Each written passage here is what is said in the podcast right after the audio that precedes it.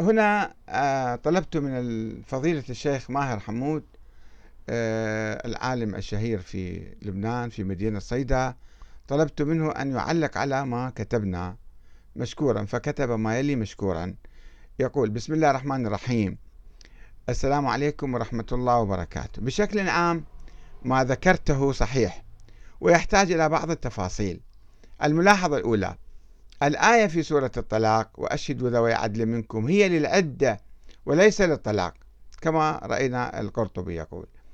دقق في ألفاظ السورة من أولها وإن كنت أحب أن تكون للطلاق هو يقول أنا أحب أن تكون هاي الآية للطلاق فهذا يخفف كثيرا من وقوع الطلاق في مجتمعنا.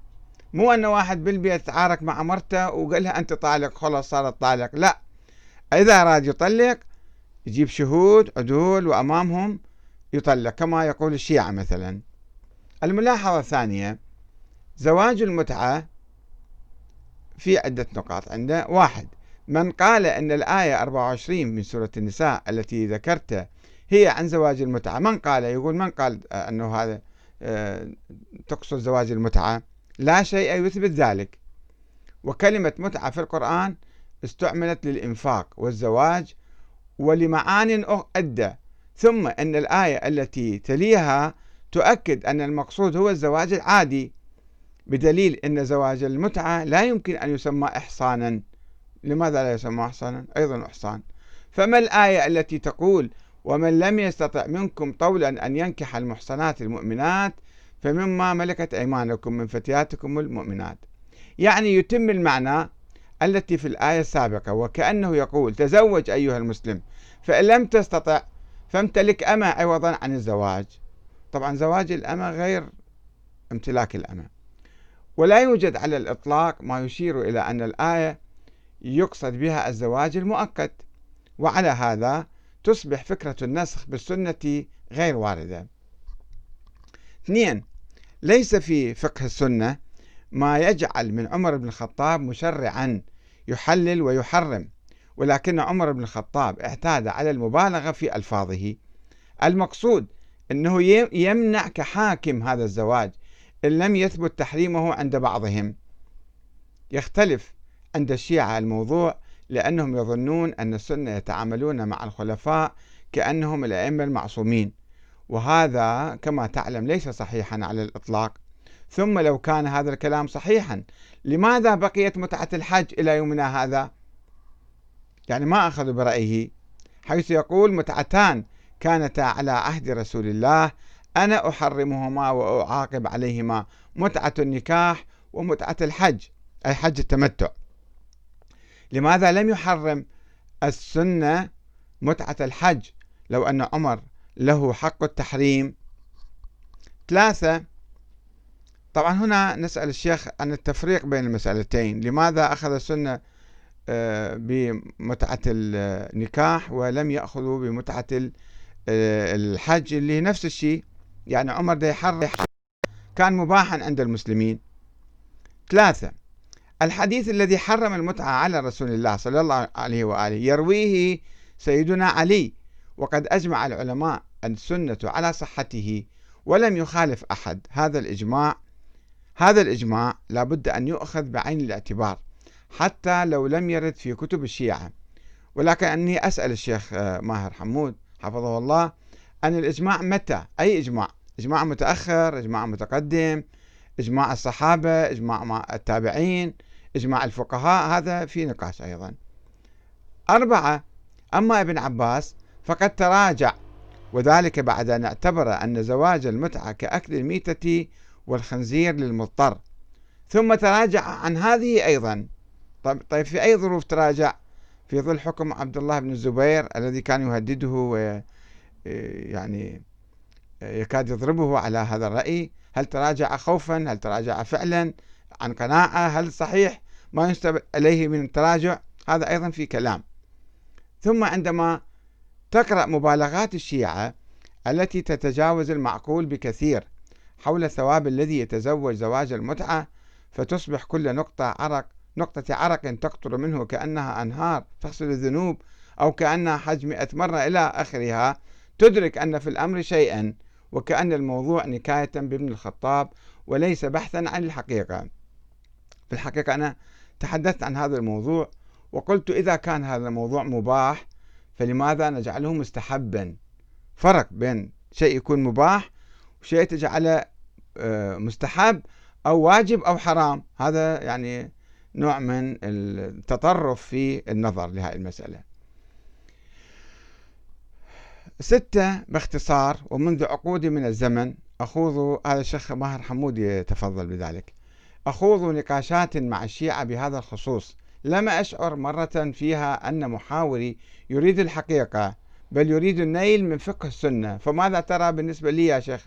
ماهر حمود هل أنا أريد النيل من فقه السنة أم دا أنتقد أستعرض آراء السنة والشيعة وأنتقد الشيعة والسنة؟ مو أنتقد يعني ذا أعرض في الحقيقة.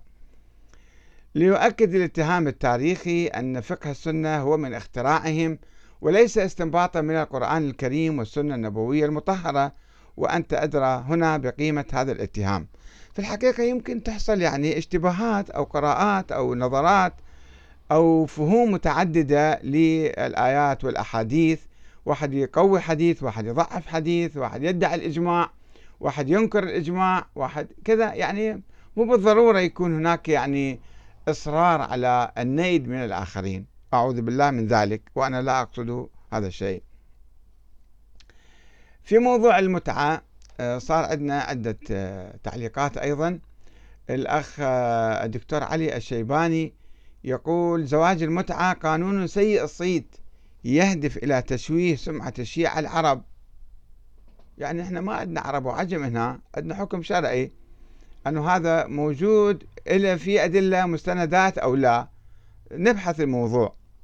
في آية قرآنية في حديث في إجماع في كذا نبحث الموضوع. وكل إنسان هو حر بالإجتهاد في هذا الموضوع. الأخ أحمد الدراجي يقول أستاذ أحمد لا يوجد آية في القرآن تبيح المتعة إنما ذكرته من آية هو متاع الزواج الدائم. وارجع لكل التفاسير لا تجد أحدا قال بذلك حتى من علمائك في التفسير. لا تخلط الأمر على المتابع. توخى الحذر في كلماتك. جزاك الله خيرا. في الحقيقة سوف نرى أن هناك هل هذا مختص بالشيعة والسنة ما عندهم ولا في مسألة كانت متداولة بين السنة والشيعة؟ آه الأخ أبو ذر الغفاري يقول مع أني لا أقتنع بزواج المتعة إنه زنا مهذب وشكرا.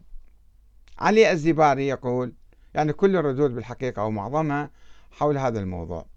علي الزياري يقول بعد قراءة المنشور اقتنعت تماما أن المذهب الشيعي هو أكثر صوابا من المذهب السني في فهمي وتفسيري أحكام الزواج والطلاق إلا في نقطة واحدة من الصعب جدا أن أقتنع بها وأرفضها بشدة وهو زواج المتعة لأني أنظر لهذا الزواج هو دعوة صارخة للبغاء. أه طبعا أنا كان عندي أحاديث كثيرة حول هذا الموضوع. يمكن يمكنكم أن تراجعوا تكتبوا باليوتيوب مثلا أحمد الكاتب زواج المتعة أو الزواج المؤقت سوف تظهر عند محاضرات حول الموضوع بالتفصيل. وباحثة في كتاب عندي السنة والشيعة وحدة الدين خلاف السياسة والتاريخ. وممكن يعني موضوع أنا أعتقد قابل للنقاش عند الفقهاء. يعني بعض الناس يتناولون هذا الموضوع بعاطفة أو بعصبية أو بحسب العادات والتقاليد أو بنظرات محدودة وجزئية لا ينظرون إلى أن المشرع الإلهي آه، ينظر إلى كل الحالات وهناك حالات عديدة للناس وليس كل الناس آه، يعني يحصلون على الزواج المثالي الرائع الدائم. هناك أيضا استثناءات في المجتمع بحاجة إلى تغطيتها شرعيا. آه، ولذلك أنا أحاول أن أستعرض أيضا بهذه المناسبة لأنه كان في نقود وانتقادات كثيرة من الأخوة الشيعة والسنة لموضوع زواج المتعة. أنا أقول آه، أجيب لكم بعض رأي الشيعة في ذلك باختصار طبعا جدا لأنه في كلام كثير وأنا كاتبه أيضا. يعتمد الشيعة في قولهم بتحليل زواج المتعة على آية من القرآن الكريم وعلى السنة النبوية الشريفة وأقوال بعض الصحابة وينفون وحتى بعض فقهاء السنة سابقا أيضا كانوا يقولون بذلك. وينفون حصول الإجماع على تحريمه. أما الآية الكريمة فهي قوله تعالى فما استمتعتم به منهن فآتوهن أجورهن فريضة من الله.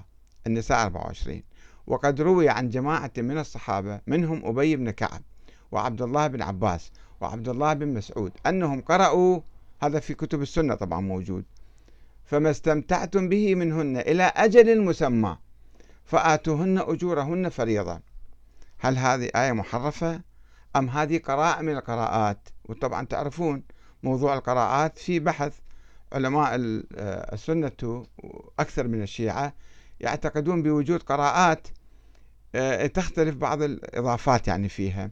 أنه قراءة هكذا وقراءة هكذا. فيقولون آه، أنه حسب قراءة هؤلاء القراء أبي بن كعب اللي كان كاتب الوحي هو وعبد الله بن عباس وعبد الله بن مسعود اللي هو أيضا كاتب الوحي آه، قرأوا فما استمتعتم به منهن إلى أجل مسمى فآتوهن أجورهن يعني صريحة في آه، زواج المتعة. وقد قال الرازي مفسر سني هذا أيضا في تفسيره لهذه الآية أن المراد بهذه الآية حكم المتعة وهو عبارة عن أن يستأجر الرجل المرأة بمال معلوم لأجل معين فيجامعها. هذا نص كلام الرازي. وأخرج البخاري في صحيحه جزء 2 صفحة 176 عن عمران بن حسين أنه قال نزلت آية المتعة في كتاب الله. نزلت آية المتعة في كتاب الله. ففعلناها مع رسول الله. صلى الله عليه وآله. ولم ينزل قرآن يحرمها ولم ينهى عنها النبي يعني أو ينهى عنها أو النبي لم ينهى عنها حتى مات صلى الله عليه وآله. قال رجل برأيه ما شاء. أنه ما في شيء لا حديث ولا آية تنسخ هذا الحكم. هذا البخاري. وأخرج مسلم في صحيحه جزء 2 صفحة 1024 عن أبي الزبير. قال سمعت جابر بن عبد الله يقول كنا نستمتع بالقبضة من التمر والدقيق على عهد رسول الله صلى الله عليه وآله على عهد رسول الله وأبي بكر. حتى نهى عنه عمر في شأن عمرو بن حديث فالقصة صارت وما كان عنده شهود وصار في لخبطة فعمر نهى. وأخرج مسلم في صحيحه جزء 6 صفحة 119 عن قيس قال سمعت عبد الله يقول كنا نغزو مع رسول الله صلى الله عليه وآله ليس لنا نساء فقلنا ألا نستخصي فنهانا عن ذلك ثم رخص لنا أن ننكح المرأة بالثوب إلى أجل ثم قرأ عبد الله يا أيها الذين آمنوا لا تحرموا طيبات ما أحل الله لكم ولا تعتدوا إن الله لا يحب المعتدين. وروى أيضا في كتاب النكاح باب ثلاثة قائلا حدثنا محمد بن بشار حدثنا محمد بن جعفر حدثنا شعبة عن عمرو بن دينار قال سمعت الحسن بن محمد يحدث عن جابر بن عبد الله وسلم بن سلم بن الأكوع قال خرج علينا منادي رسول الله صلى الله عليه وآله فقال إن رسول الله قد أذن لكم أن تستمتعوا يعني متعة النساء. وحدثني محمد بن رافع حدثنا عبد الرزاق أخبرنا ابن جريح ابن جريج أخبرني آه، أبو الزبير. قال سمعت جابر بن عبد الله يقول كنا نستمتع بالقبضة من التمر والدقيق الأيام على عهد رسول الله صلى الله عليه وآله وأبي بكر حتى نهى عنه عمر في شأن عمرو بن حريث. وحدثنا حامد بن عمر البكراوي حدثنا عبد الواحد يعني ابن زياد عن عاصم عن أبي نضرة قال كنت عند جابر بن عبد الله فأتاه آت فقال ابن عباس وابن الزبير اختلفا في المتعتين فقال جابر فعلناها مع رسول الله صلى الله عليه وآله ثم نهانا عنها عنهما عمر فلم نعد لهما. وحدثنا أبو بكر بن أبي شيبة حدثنا يونس بن محمد حدثنا عبد الواحد بن زياد حدثنا أبو عميس عن إياس بن سلمة عن أبيه قال رخص رسول الله صلى الله عليه وآله عام أوطاس في المتعة ثلاثا ثم نهى عنها وروى الإمام أحمد بن حنبل في مسنده جزء واحد صفحة 52 عن أبي نضرة عن جابر قال تمتعنا مع رسول الله صلى الله عليه وآله ومع أبي بكر فلما ولي عمر خطب الناس طبعا في آخر سنة من حياته فقال إن كانتا المتعتان على عهد رسول الله صلى الله عليه وآله حلالا وأنا أحرمهما وأعاقب عليهما فبعض الأخوة قالوا لا عمر لم يحرم إنما منع. فبالحقيقة الروايات كلها تشير إلى التحريم في مقابل التحليل. وعلى أي حال هذه أحاديث موجودة ويمكن الفقهاء يبحثوا هذه المسألة بدقة أكثر. وعلى أي إنسان يريد أن يكون رأيا ليس مجبرا أن يقلد أحدا لا من فقهاء السنة ولا من فقهاء الشيعة.